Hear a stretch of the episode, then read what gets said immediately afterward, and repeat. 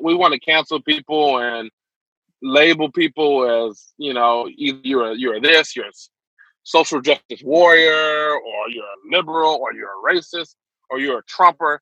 Um, instead of that man how about we if a person says something that is out of pocket how about we lovingly graciously you know point them uh, in the right direction instead of you know labeling them and quote canceling them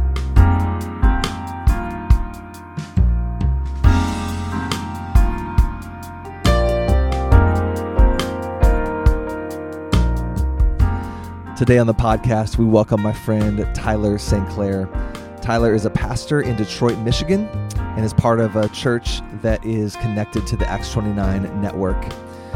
Today, we have a really engaging conversation that deals with a lot of the issues that have been swirling around in our culture related to racial justice. And he tells us a lot of his story.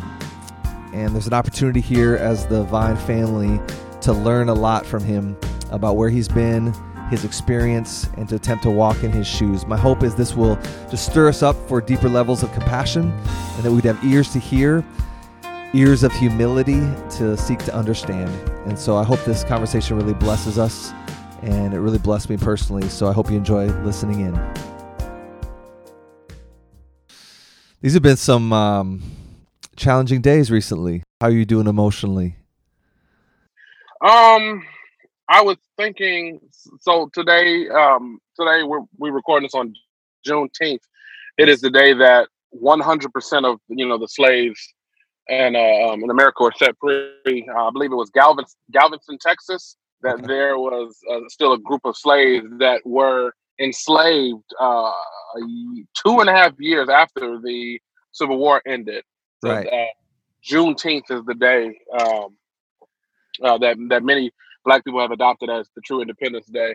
So just thinking about kind of reflecting on Juneteenth today and just the um, all the events that have happened in the last several weeks, it's kind of like a mix of um, a mix of continuing c- continual uh, lamenting, but also some uh, encouragement. So it's just kind of like this you know, I call it the the the the black paradox. you yeah, know, it's yeah, you know, it's, it's, it's a constant state of um lament, constant state of uh pain of where we're at, and you know, just the experiences being a person of color, but also the the hope of seeing things uh, somewhat moving in the right direction, seeing people um uh kind of open their eyes and having their eyes open to new reality, the realities that are new to them. Um, so yeah, it's just this this this, this mix of uh, encouraged, but also uh, still lamenting, you know, as well. So yeah, that's. I heard you use the word continual twice, and man, as I've been reflecting on the recent days, I've noticed that there's been a um, emotionally there's been um, it's been uniquely heavy for me. But i recognize that my experience based on where i was raised and who i am is different from other folks. And i wouldn't use the word continual because that hasn't been my experience. But you use the word continual. Um can you help people like like me understand why you would use the word continual? Yeah, there is a um I'm gonna try to describe it the best way I can. There is just a daily uh sometimes it's kind of latent, but it's a daily anxiety, stress, uh weight of being a person of color in, in America um, I'm not. I'm. I'm not gonna. I'm not here to slam America. I'm not here to, to bash America because if, if I had to choose any other country, it would probably be America. Mm. One that's not the country I've ever lived in. Yeah. But um, but as a person of color, um, that makes up. Um, black people make up roughly 12 to 13 percent of the population. Black men roughly make up six to seven percent of the population. But then when you look at um, how we are disproportionately um, arrested, incarcerated, just the disproportionate uh, amount of uh, racism and injustice uh, men of color still face, and just that the daily reality of that and how it affects your everyday life. Um, there is a um, there's never a moment that I forget that I am a black man living in America. Um, it affects it affects how I think. It affects um, how I drive, where I drive, where what stores I go into. Uh, it, it, it is a constant reality because those um, the weight of that is with me. And when you see people who were, um, you know, we, we look at George Floyd, that's the first example. I mean, well, that's that's not the first example, but that's the one that that many are pointing to. Uh, I think it was two years ago. Um, uh, a man, Eric Garner, was was was was choked by a police officer, and he used the exact same words: "I can't right. breathe. Right. I can't breathe." And he was allegedly selling loose cigarettes. You know, right. a couple years ago, Philando Castile uh, was driving with his significant other, and he was killed by a police officer. After the police officer asked him for the registration for his gun, he uh, re- reached for the re- registration for his gun. Right, and he was shot and killed. So you that was on at, that was on video too. Yeah, it was recorded on video. Yeah. You know, Ahmaud Arbery jogging in his neighborhood. You you look at um, these people who are doing everyday things, um, living life and having, you know, Tamir Rice, I, I, had to explain to my son why he couldn't play with a toy gun and why I didn't think it was a good idea for him to play with a toy gun. And I told him the, what happened to Tamir Rice. It was around the same time. And I looked at my son, who eerily looked like Tamir Rice. It looked like yeah. Trayvon Martin, yeah. um, a young man who was walking home from the store. Tamir Rice playing with a toy gun, um, shot by snipers um, in the park. Um, so the reality of these things um, and, and the way these people were lost their lives is is something that is always on the forefront of my mind. I mean, it, it affects how I parent. It affects conversations I have with my children. It affects uh, how I parent my son. There's, I was having a, a conversation with a with a, with a brother who just, um, you know, it's all lives matter, all police, all this, all that. Everything's everything's the same. We had a black president. Blah blah blah blah blah. All the all the um, all of the uh, the company line, so to speak. Sure. So I'm having a conversation with him, and I just I just came to the re- I just came to the the, the conclusion the con- to end the conversation because it was going nowhere. I said, what you don't realize is the America that your son is going to experience as a white man who lives in the suburbs is completely different from the reality my son will face. Right. Um, and I have to prepare my son for this reality. So, you know, my son is, is 13 years old and he's already uh, being watched and profiled in stores. You know, it right. starts early. Right. Uh, it doesn't just happen when when black men get to an age of 23, 24 years old. It starts early. So yeah, it's a continual. It's it's a weight. That's the best way I can describe it. Yeah, and so man, there's so much I want to unpack with you. Um, Tyler, and I'm so thankful that you give us your time. Um, I should have said that right off the bat, but I'm so thankful for you giving us your time, and I'm so thankful for you being willing to have this conversation um, amidst the emotions and amidst the. I, this is what I wanted to ask you. Um, I would imagine there's a fatiguing nature to that continual awareness of what you just articulated, and I, I come at it from a different angle. Um, the podcast that we just released before this one, um, we interviewed someone who was a, a missionary, a church planting missionary to Morocco. And she talked about the fatigue of culture shock, where she is a white person. She is a white person uh, in a sea of Islam. And so she uh, just realized, I asked her to describe culture shock and she said it's it's it comes up a lot as fatigue where you're just constantly aware of this reality that I don't I'm not the same here. And it just makes you so tired. Um do, do you think that's a, do you think that's um there's a type of culture shock for African Americans? Like is there is there is that a helpful analogy where there's a fatigue that you just kind of carry? Yeah yeah, I wouldn't say shock because um, it's it's reality that we are that we live with that that you that you see right off the gate. Right. Um, but it is it's definitely it's def, it's definitely a fatigue. Um, me personally, I, I find myself drifting from um, fatigue to just becoming numb to it. Um, yeah. it it's when when um, I, I found out about uh, about Ahmaud Arbery. I'm sitting in my car. I've been trying to um, walk and run to lose a little weight and try not to put on a whole bunch of weight during the uh, quarantine. Sure. So I started uh, exercising. So I'm sitting in my car, and, and as I'm about to go out and jog, I turn on the radio and I hear about a man jogging in his neighborhood was killed by two vigilantes. Um, so I, it, it immediately was um, it was an element of like, oh my goodness, what happened?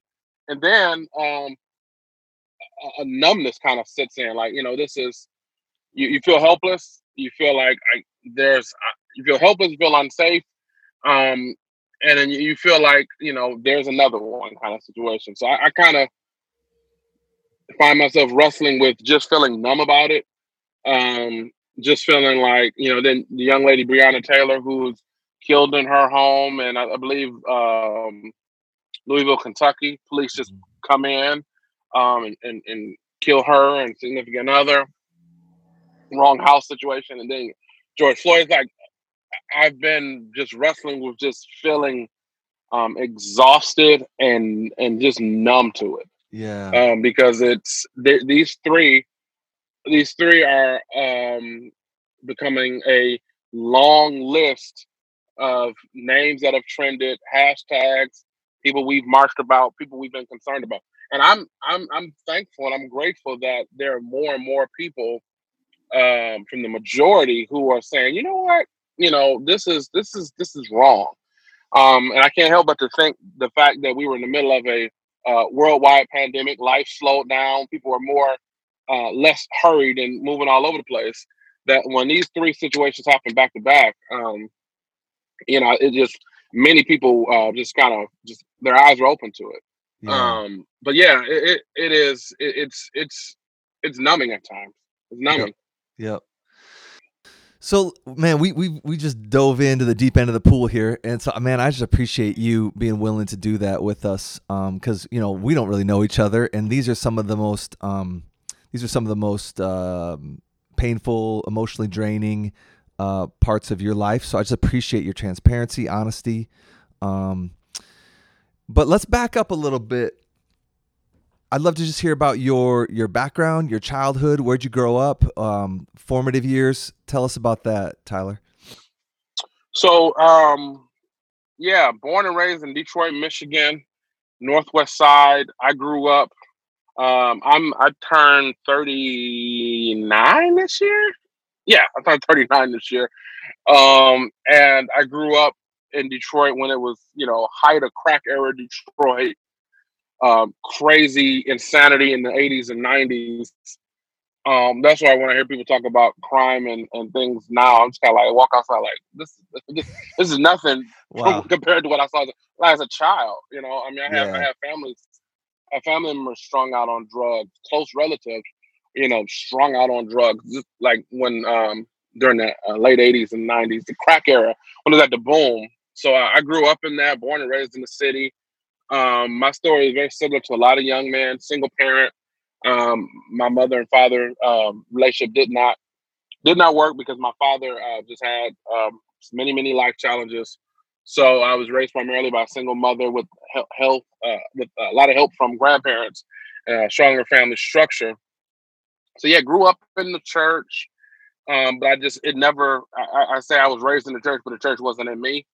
You know, my grandmother was a strong, it still is a strong, strong believer, loves Jesus, praying woman, godly woman, uh, strong woman. Um, so she took us to church. And the older I got, I just got more and more disin- disenfranchised, disenchanted with church. I didn't see the purpose. Um, I, I, as a young black man wrestling with many issues, I would walk in and I would see this picture of this blonde haired, blue eyed Jesus. And I grew just very resentful to that. And I would just tell myself, once I turn 18, I'm so done with this. Uh, it, it, did nothing for me. I, I, I, didn't see I didn't see life change. I didn't see how it impacted people's lives. Um, I didn't see strong masculinity in the church. Um, my church was full of older men, um, men who whose lives I did not want to replicate, um, effeminate men, um, to be honest. So as a young black man, a young, young black boy, I, I saw saw that, and I saw this very sterile, soft portrayal of Jesus, and I said, "Yeah, this is. I want. None, I want none of this. Um, I, by God, by God's grace, God saved me from becoming a, a Muslim. I was very interested in the Nation of Islam just because I saw the strength, I saw masculinity in the Nation of Islam that I did not see in my church. Wow. So um, I was interested in the Nation of Islam, but then I found out, I found out that I, they couldn't um, eat. I couldn't. I wouldn't be able to eat pork anymore. So I said, well, I'm not giving up bacon for, um, not giving up bacon for Muhammad. So I just won't do any of this God stuff. Yeah. So at the age of at the age of uh, 18, I went and got a tattoo. I went and got high, and uh, smoked as much weed as I could. And at, at the age of, on my 18th birthday, I said, I'm done with God. I'm done with church, and just kind of drifted and um, went away to college. And then my first year of college, I just experienced. Um, I was about an hour and a half away from home. I experienced just um, prejudice, racism um, that I never experienced that blatantly. Um, I thought this stuff was in the South, and I was experiencing it uh, in Upper Michigan, Middle Michigan, and just my own. I was becoming more and more aware of my own uh, sin and brokenness. The first person who I um, heard the gospel clearly from was a friend of mine. He was a dude who I kind of ran the streets with, and then we both went away to school first year, and he came home and said, you know, yeah, yeah, I got saved, and that was the first time I even heard that language. I, I said, saved from what? And he said, yeah, I became a Christian and I gave my life to Jesus. So I'm like, oh, okay, cool, cool. You just you started going to church, you know? They no, and then he, you know, clear he clearly shared the gospel with me, and what was interesting was he was the first person I ever saw um, true transformation in. Yeah. So it wasn't just um, you know, I'm you know, I'm I believe this thing now, but it was it was true life altering uh transformation. And it wasn't he didn't become like this weird legalistic, you know, type person, but he still was around, he still came around me, he still was a friend of mine, but his life just looked completely different. Wow. And that it just was just it was it was just it was I never seen anything like that. So he invited me to a, a little men's Bible study at his church. Um, and I you know I didn't think anything of it. I'm thinking like, okay, it's gonna be like my church, just, you know, bunch of dudes in there, older dudes, you know, talking boring religious stuff. Yeah. I walked in, and, I, and I'm 19 years old here, so yeah. I had a very small reference point, and, and all I knew about church was my church. Yep. And it was it just was very unhealthy, very you know, uh, very unhealthy church situation. So I walk into his church, and it's dudes our age, 18, 19, 20, mid 20s, 30s, who were serious about God, serious about scripture, uh, dudes who were serious about, you know, not uh, being sexually active so they got married. That was just a whole different thing that blew my mind. I never even knew that was a thing. Um, dudes wow. who were faithful to one woman. It just it was I never I never seen I never met men um, who talked like this or lived this way. Yeah, I was like, this is this was completely different for me. And then um, the pastor, Pastor Reggie Lane, I never will forget this.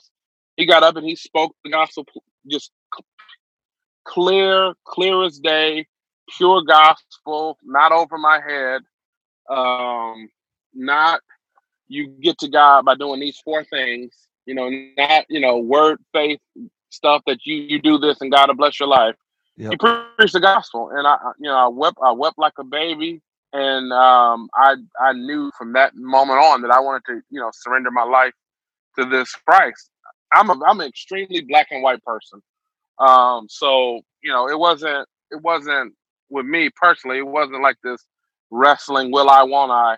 Uh, I heard the gospel, and that was it. That was all I needed. Um, so at the age of 19, I, I, I committed my life to Christ.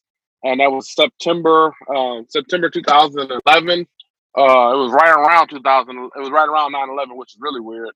Um, two months later, I, I told my my then pastor that I felt called to to ministry. 19 years old, and my pastor thought this was just the most absurd thing in the world because this this um didn't even believe I was a Christian. Yeah. it was like, well, we don't even know if we don't even know if you're there yet. You know. Right. So right. pastor then gave me a prescribed me uh, then prescribed me just a uh, laundry list of do's and don'ts and you know what ministry look like. And you know you got to go to seminary you got to do this and got to do that. And then gave me a um, eight year plan to become a minister of the gospel. And i said well i have friends who are dying now. You know i have friends who are you know on drugs now. I have friends who are struggling now. Why do i need to go away to college you know and become a professional minister to help people now. So I just Yeah. I just could not reconcile that thought. So um I just I knew at the age of 19 that I um I knew at the age of 19 that I wanted to start a church to reach people who are like me, people who who had given up on the church and people that the church had given up on. You know, I, I knew that at 19. Um and uh, just yeah, God took me behind, took me on the long way, like the children of Israel, because I had a lot of disobedience in me. So um, uh, that forty that forty day journey took uh, many many years, uh, but by God's grace, um, in 2016, you know, my wife, uh, my wife and I dreamed that we had for many years, uh, planting Cornerstone Church Detroit, um, came to fruition. Amazing, man. That's a that's an amazing story. So from 2001 to today, you've been on this journey, huh? Yeah, So you're Detroit like your whole life, born and raised? Yeah, born and raised. Like, well, yeah, uh, spent a couple years in my adult adult age. Um, we moved to this. I, I I I've experienced just a lot of a lot of pain, a lot of life pain, a lot of a lot of loss, loved ones losing loved ones, just a lot of loss in ministry in Detroit. So a few years. Oh man, how long ago was that? Uh, oh, about ten years ago. You know, my wife and I just said, you know, we, I'm done. I, I'm tapping out on Detroit. it, was- it, was- it was just too painful, too much Okay. loss, Okay. too many, you know, lost family members, lost loved ones. Uh, so we we decided to um, we decided on the suburban dream, um, and we lived in the suburbs for a couple years. But uh, after a few years, we just knew that uh, the Lord was calling us back to move to the city, um, to be to not only be ministers of the gospel, not only declare to declare the gospel, but to live among the people to to incarnate our lives in our neighborhood and be a gospel witness. Um, because it's it's rare for um, a pastor to um, be in the city, live in the city. Most of them kind of come in and out Right. um, because they don't want they don't want the they don't want those problems. You know, so. So you're you're pastoring a church right now that's in the city of Detroit. It's an inner city church. hmm Yeah, Cornerstone Church, Detroit. We we meet on the n- northwest side of Detroit. I would say um, seventy-five percent of our members, seventy-five percent of people who call Detroit, uh, call Cornerstone home, uh, live within the city limits. I would say half live within about three miles of where we meet, and we have a handful of people who come from the suburbs. What what are your uh, demographics of your church if you were to guess percentages? Uh, so we're uh, ethnically we we have a we're all over the place. I would say we're about fifty five. I would say about fifty five percent um, African American, forty to forty five percent uh, white, uh, and then but we also have a handful of people from uh, of African descent. Um, so yeah, we're kind of all over the place.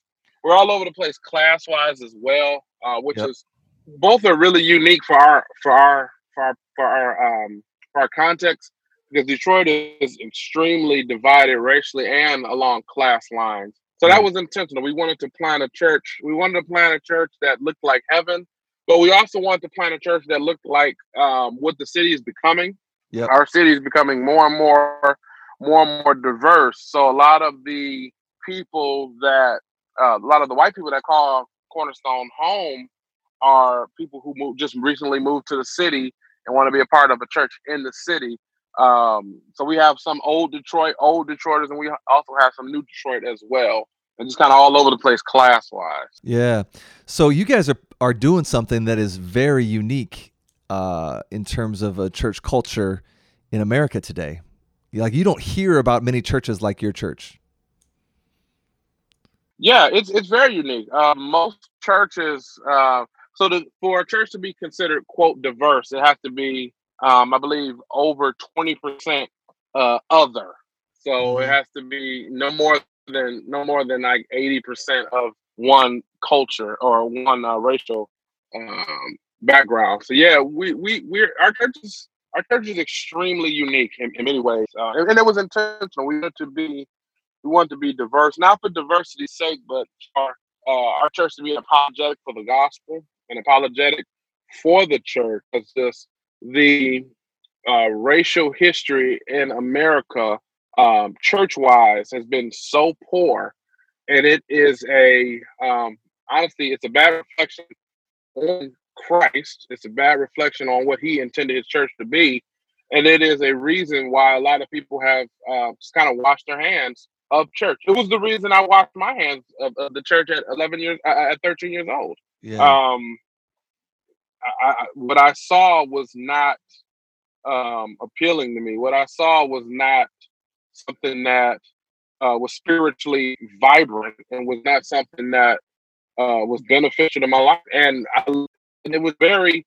I look up and I see um, this image of this white Jesus and I see people worshiping black and brown people worshiping this uh, Jesus, and I had no framework for why this was why why did why did these black and brown people who have experienced you know things that were detrimental by white people why are they worshiping this this image um sure. praise god i realized that jesus wasn't a, a, a european man right right but but that was that was that was the that, you know, that was a stumbling block to me. And it's mm-hmm. a stumbling block to a lot of black and brown people. So we our desire was for is for our church to reflect um reflect God's uh, diversity that he that he created and to reflect a little bit of what the kingdom of uh, heaven is going to look like.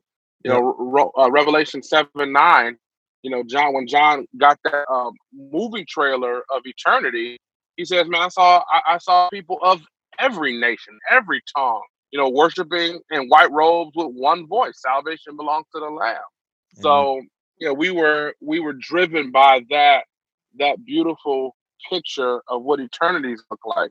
We wanted um, our church to look like that now, and we want we wanted um, we want people to have a an experience where their lives are integrated. You know, m- most many people's lives are still are still segregated. It's like it's the '60s. Right. You know, they right. work with uh, they work with diversity. They um, go to school in diverse settings, but their worship, uh, their worship and church family life is still very uh, monochromatic. Right. So I would imagine that that has produced uh, some challenges. It probably hasn't always been easy going yeah, it, it has produced some. It, yeah, it's produced some challenges. Um, but the Lord has been really kind, really kind to us. Um, the people who are a part of our church.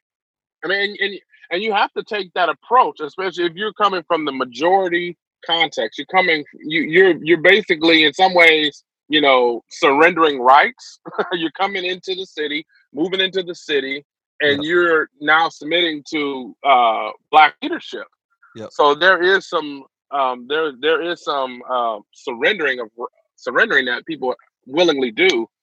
So it, it hasn't been that uh, difficult in, in, that aspect. You know, it's just um, the main thing that we try to do is we try to have just very open, vulnerable, transparent uh, family dialogue yes. on the lines of race, class, Yep. Um, matter of justice. You know, we define, we define, redefine, and over define, and over define, and just repeat ourselves um, just so we can kind of you know get on the same page uh, on what justice looks like. You know, because somebody say, well, you know, we shouldn't be involved in quote social justice.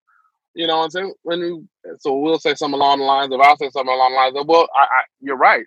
We don't believe in quote social justice in that aspect in, in that light, but we believe justice is extremely biblical. And here's what biblical justice looks like. So just mm-hmm. defining defining terms. Yep. Um, providing those resources so people can um, get a get a better understanding uh, of what it looks like to to live and to do um, with a diverse church family.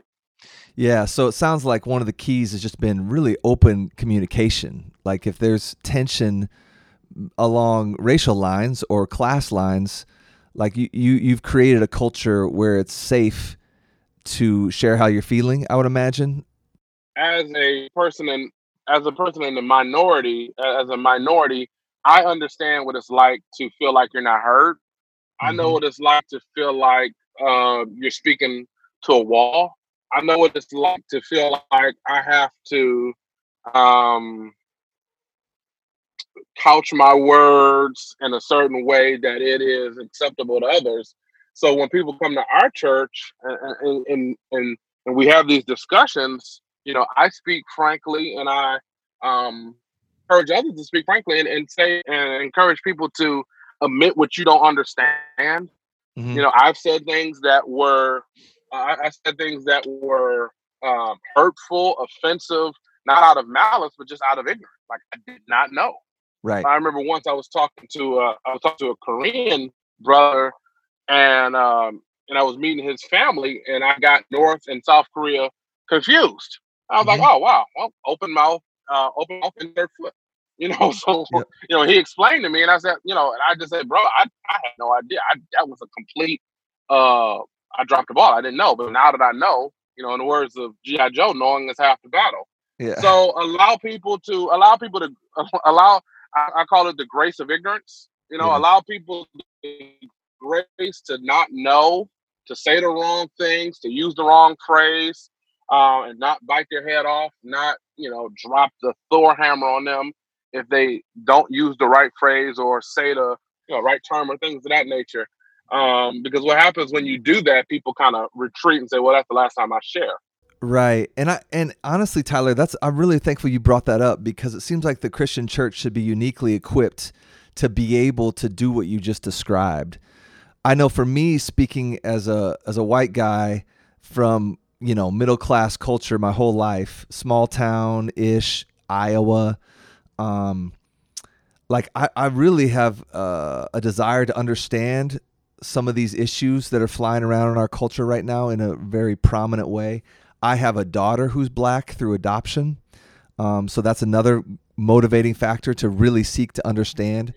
But at times, um, there's a sense of uh, maybe being paralyzed would be the right term um, because it's like I just there's a lot of fear that can be paralyzing because if I don't say the right thing in our current culture, in a culture of outrage that you see on Twitter or Facebook, it's like, man, if I don't say the right thing, I'm gonna get strung up or something. And like, um, but man, I just so appreciate you articulating a different kind of culture, and I feel like our churches should be a place where, yeah, if I don't say the right thing, there's grace for me, and if and if you come alongside and correct me, I don't have to be defensive. Like, let me give you an example. I just until recently, I didn't know that if I referred to you, Tyler, as articulate, that could be interpreted as um like uh what's the word? Like that could be interpreted as like i'm looking down on like i'm like i'm surprised that a black man would be would be articulate. And i didn't know that. I was re- i was referring to a i was referring to a guy that uh who's african american guy and i was like man this dude is so articulate. And then someone said you know you shouldn't say that about him. I was like why? He is and and I did, I had no idea. I had no idea. I was like, he is articulate. Um, but like things like that, like man, uh, I didn't know that, and and so yeah, yeah, yeah, it's yeah, it's. I, the funny thing is, uh, I was somewhere, and uh, a person said that, and I, I I ignored it like the first three or four times, but after I was like, okay, I guess you know, I guess I should say something.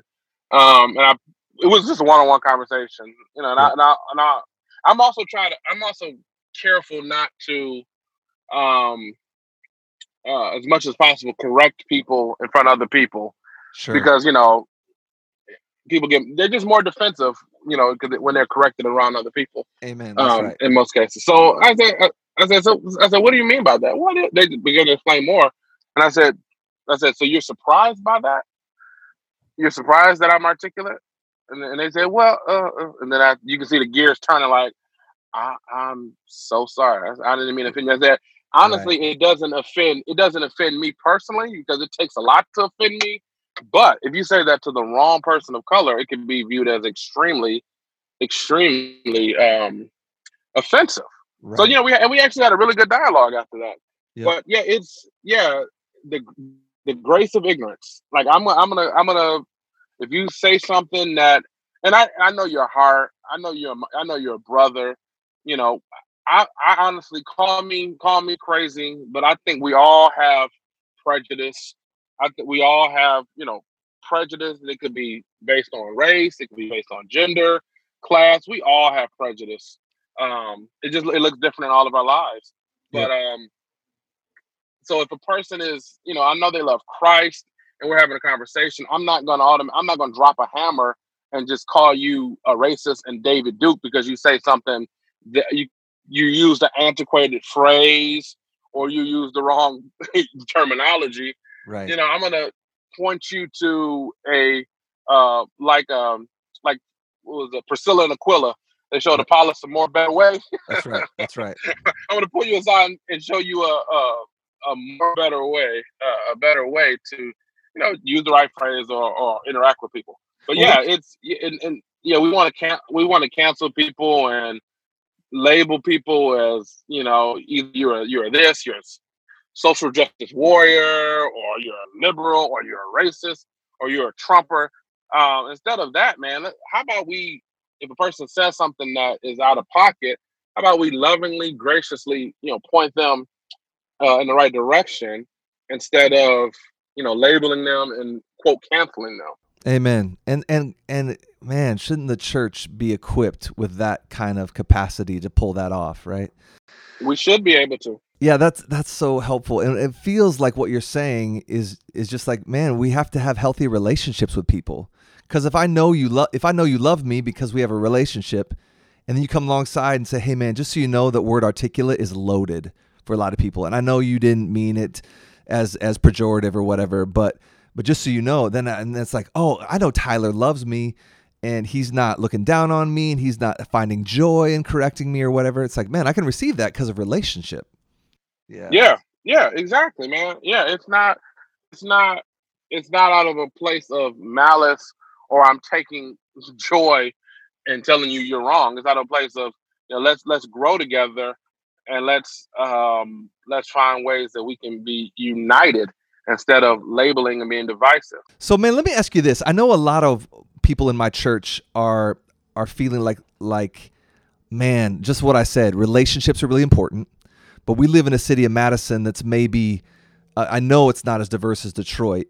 Um and it's like, man, I, I'd love to have more diversity in relationships, but it's not as simple as just like, well, I'm gonna go find me a black black friend. you know what I mean? Like that's it's and that's that sounds um really demeaning, honestly. Like you can go to Walmart and pick out a black friend or something. Um, that's not the way relation that's not the way relationships work. And so um most people know that. Um but let me ask you. Have you ever felt that like from from white people like like they're trying to make me into their token black friend? Is that something that like black people talk about as like man these white people are coming up on me and it's like or is you know what I mean? Is that is that is that a reality that you've ever experienced? Not me personally. Um, I I have no problems. I have no problems expressing uh, how I feel. If something makes me uncomfortable, Sure. If something makes me, uh, if it's something I don't want to pursue, I, I have zero problem saying this doesn't work for me. This is not a good idea. I'm I'm straight. No bueno. I don't have that problem. So I, I don't I don't feel I don't feel pressure to um, being be engaged in every relationship, to be engaged in every conversation. I don't feel I don't feel pressure to do that.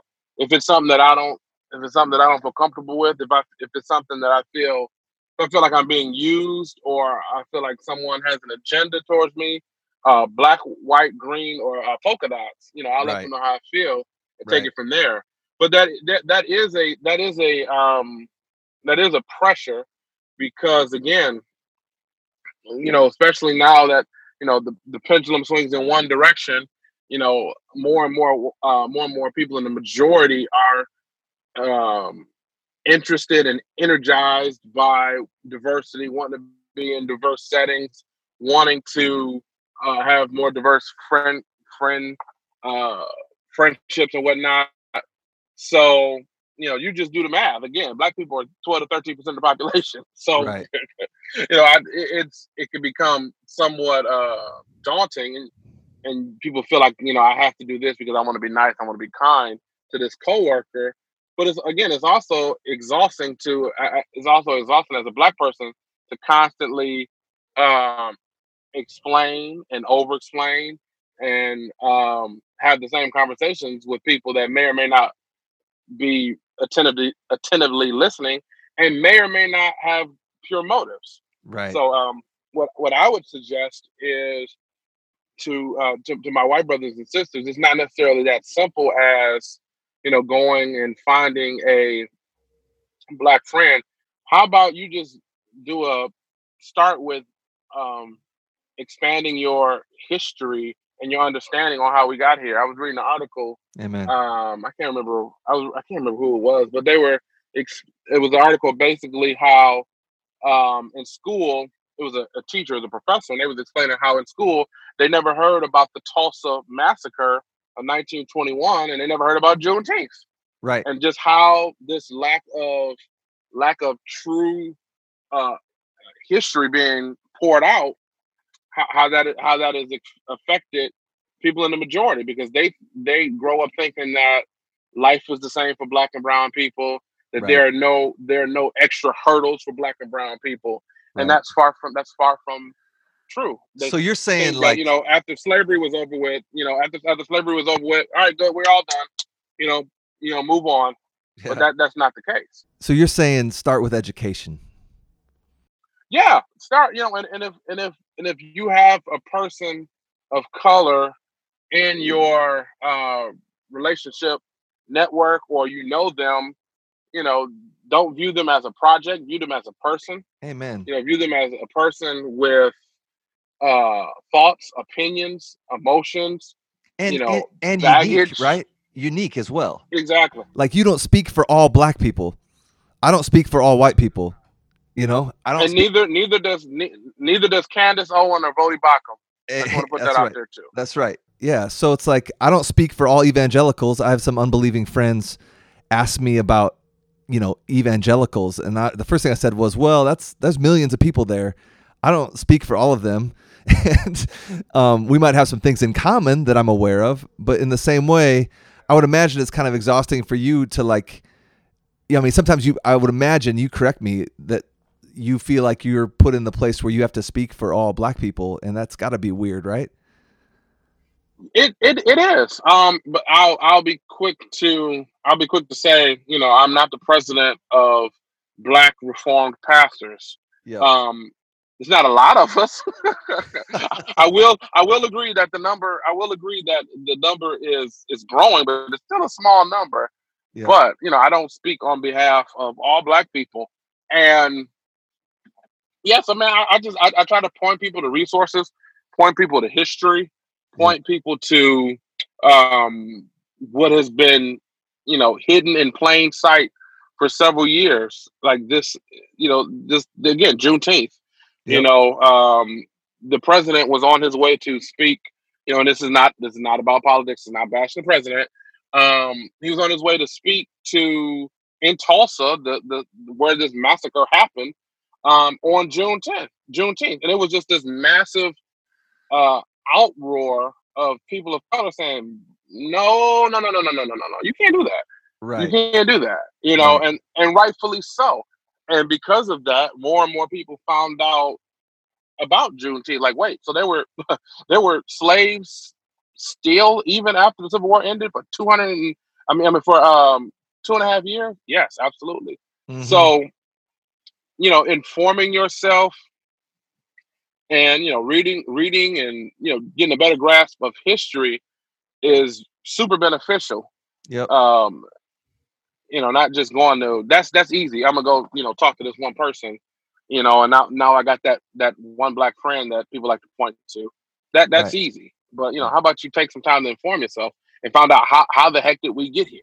Yeah my experience tyler has been both. Like i've i've um, exposed myself to some books and some documentaries um, at like a kind of like a um, in a way that's not very personal. And then I've also had the chance to listen to stories through the course of diverse relationships that have awakened me to the fact that my experience. So it's like I get educated through relationships and I get educated from just normal educational resources of books and, and films and stuff like that. And and and it's been really really helpful. Um, so along those lines, let me ask you this: Tyler, because uh, I think this is one of the things that so helped me wake up to the fact that there are a diversity of experiences in our culture. Um, when was the first time that you became aware that you were um, that your the color of your skin actually mattered? You know what I mean? Like, was there a moment when you were younger as a boy? Yeah, um, I can send you the article because nobody believes me when I tell them that this happened. But in uh, 1992, um, I went to uh, a school, Malcolm X Academy. So the people who started Malcolm X Academy thought it was a good idea to um, create a school based on one of the most polarizing and divisive figures in American history and put it in a neighborhood that was white. okay. I don't know who thought that was a good idea, but uh, they put Malcolm X Academy on a in a white neighborhood that was still in the city, but it was a white neighborhood. So um, this was in '92. I remember getting off the bus. We had to have a police escort. Our parents had to ride the bus with us. Wow. Uh, there were bomb threats, and people were out there protesting um, this school being uh, open because it was Malcolm X Academy and it was in a white neighborhood. And it was like Ruby Bridges. I remember getting off the bus with my mom. The police walked us in. Um, there were helicopters. There were protests. They were yelling N word. Uh, we had bomb threats regularly. How old were you at this time? Uh, I was 11. 11. 11. Okay. 11. So was that the first time you you knew like, oh wow, this is like waking yeah. up? This is different. Yeah. Yep. Yeah. Yeah. I'm, I'm different. And these people, um, and this is 11 year old, these people do not like me because I am black. They hate me because I'm black. They're against me because I'm black. Would you say that before that you hadn't experienced uh, overt ra- racism that like really hurt you? I mean, yeah. I mean, before I mean, before then, that was my first interaction with white people. Okay, before so you, then, okay. I was just a, I was just a, yeah, I was just a, a dude in the hood, a little kid who everybody knew every interaction was black. Uh, so that was my introduction to people in the majority and it was a struggle from then. it was a struggle for many years after that. Uh, so yeah, it, it, was. Yeah, I, will I'll send you the article. Um, okay.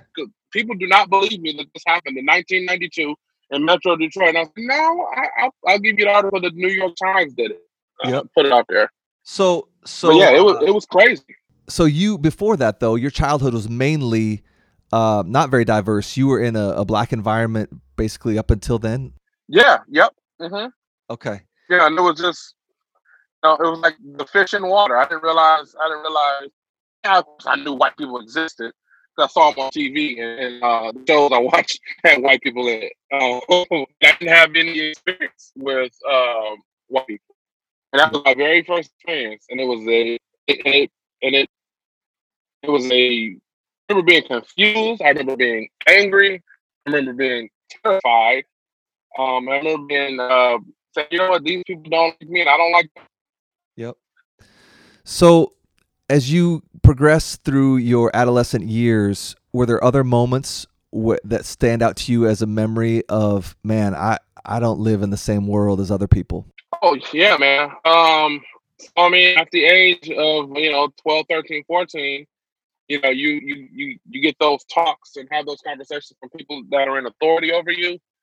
Um, my mother and just uncles and people, grandfather and people who were near me, and it was a constant reminder that you are a black man in America. You're viewed as a threat. You're viewed as guilty before proven innocent. Um, and now, you know, my, my first experiences with the police were all poor. Um, you know, I've, I mean, even, you know, three years ago, you know, I was wrongfully uh, arrested and uh, not far from my neighborhood.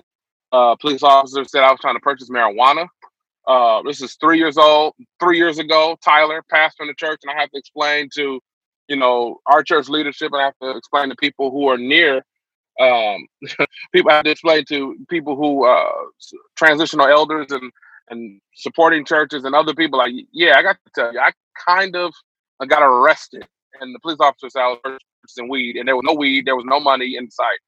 Um, they just pinned this on me. Um, so you know, most of my most of my experiences um, with police have been poor. I'm out of so no people can't see me, but I am a large black man. Um, I'm six three, you know, not small at all. So I'm automatically viewed as a threat when I get pulled over, even for a routine traffic stop. There's yep. multiple cars. Yeah. Um, so th- these things, these things, I've been aware of these things for many years, and um, yeah, the re- the reality is that I'm, I'm now preparing my son to enter into a world that that's better. It is better, and there is progress. But I'm preparing my son to enter into a world um, with some of the same challenges that I, I faced. Right. So, man, let's climb into the emotions of that moment. Like when those guys are addressing you and accusing you of whatever. I would imagine uh, emotionally, there was a lot of fear, right? Oh yeah, but I I was I was so um I mean I was so indignant that it was more anger and just just out just outrage um that this was happening to me. Sure. I'm on my way home to my family um with groceries and um and I'm getting pulled over and getting pinned with something that I didn't do and getting my car impounded and yeah, I was just infuriated. Right. Um, that wasn't one of the moments that I felt physically threatened. Uh, but I've had other moments, uh, you know, just just recently, not too long ago, you know, police officer walked to the walked to my car and began to try to open my back door with his hand on his gun. You know, my heart just started beating. Like I don't know what this guy is doing. Right. You know, so. And you've seen Philando get shot on video. Yeah, this was just about two months ago, and I'm I'm just trying to have a conversation. I'm just and I look back, um, I make eye contact with him, and this man, this, he's a young guy, couldn't couldn't have been no more than 23, 24 years old, and he is about five, six, five, eight at the most. He is a he's terrified. He's absolutely terrified. Yeah. So, and I, am just thinking like he's scared, so now I'm scared because I don't know what he's doing. His hand is on the gun. He's trying to open my door. So right. But no reason. I don't know what he's doing. Right. Well, I mean, I'm just trying to put myself in your shoes right now, Tyler. If I'd seen a video of Philando getting shot, I've seen that video. It's one of the most horrible things I've ever seen. And yeah. and then you've got a uh, a police officer with his hand on his gun as he approaches your car. Like that would be traumatic. Yeah, it, yeah, it, it is. It was. It was, man. I was. I was terrified, and I'm on my way home, thinking that I'm, you know, I'm on my way home, meet my wife and my kids there, and we get ready to, you know, go grab some dinner and go to the movie, got a whole little family night prepared. You know, gonna enjoy uh, time as a family, and I'm just I, I pull up in the car, just, I'm just shaking, and I can't barely even get words out to explain what's wrong with me. Yeah. Um, because I was terrified. Yeah. You know, I, I saw fear in his eyes, and I was it, it, it messed me up. Yeah, you, you, know? you don't know um, where that leads. I, yeah. Yeah. Well, man, th- this illustrates. Th- this is just a perfect illustration of of what I am learning uh, as I've grown older about different experiences for different people with different skin colors in our culture because here's the reality. I've got a 17 year old son and I've never once thought to sit him down and coach him up about how to relate to police officers. Never once. Mm-hmm. And and you're saying that that was multiple times from influences in your life as you're growing up? And that's just like norm that's just normal right? Yeah it's, it's called the talk right. You know? And have you had that talk with your kids? Yeah. Um because you know in many ways as a as a as a parent to a, a black son you know it would be irresponsible for me not to. Yeah. It would be irresponsible for me not to you know explain, you know, and they've been in the car while I got pulled over, and I was and I was saying, okay, watch, watch how I do, you know, yes sir, no sir, roll all the windows down, on my wallet, and my wallet's already on the dashboard, so I don't have to suddenly reach for anything. Um, so yeah, it, it's a, it's it's it's a it's a rite of passage in many ways. Um, for uh for for for black men. Yeah. You know, and I would be irresponsible if I did not if I did not explain these realities to my son because it, it could be detrimental to him. Yeah, that's that's just so um, important. I think for white people to hear things like this, just so that they can grow in compassion and um, and Tyler, do you have any friends or do you acquaintances that are police officers? Um, I know my aunt is a police officer, and she's been a police officer for many years. Mm-hmm. Um, I know others. I don't have any, not anyone particularly close, other than uh, my aunt, uh, who's been who's been on, on, the Detroit Police Department for oh my goodness, just before I was born, many years. Some people can interpret this kind of conversation defensively, um, like you know, all police officers aren't, aren't bad, and I and I don't hear you or me saying that all police officers are bad. We we all know that most police officers or whatever are, are bad, but how would you how would you respond to someone who's like, "Well, Tyler, all police officers aren't bad." Like, what would you say to that? Oh, one, I would affirm that. Um, of course, all, all police officers aren't bad. I'm thankful for the police, and I'm in no in no way uh, defund the police person. I'm not anti-police. I'm anti-bad police. Um, I'm anti-police that profile. I am and no matter what, I don't know, I don't know what that percentage is. It's a small thing, um, but I'm I'm anti uh, aggressive police. I'm anti profiling police, um, and that, and that's black and white police. I, I'm profiled by black police officers. Sure. Uh, I've been harassed. I've been harassed because I'm a, young man by black police officers. Mm-hmm. So I'm I'm anti um, all police that use a, a power in a in a in a um, abusive way. This has been really, really helpful, Tyler. I really appreciate your time, and um, I'm so thankful for you and your ministry and what obviously God is doing in your life and in your church and your neighborhood. And so, um, thanks so much for giving us your time and for um, helping to tell your story to a predominantly white church that desires to grow in theology of racial justice and um, so you've just been so generous with us. We really, really appreciate it. Thank you, man. Yeah, my pleasure. My pleasure. My pleasure.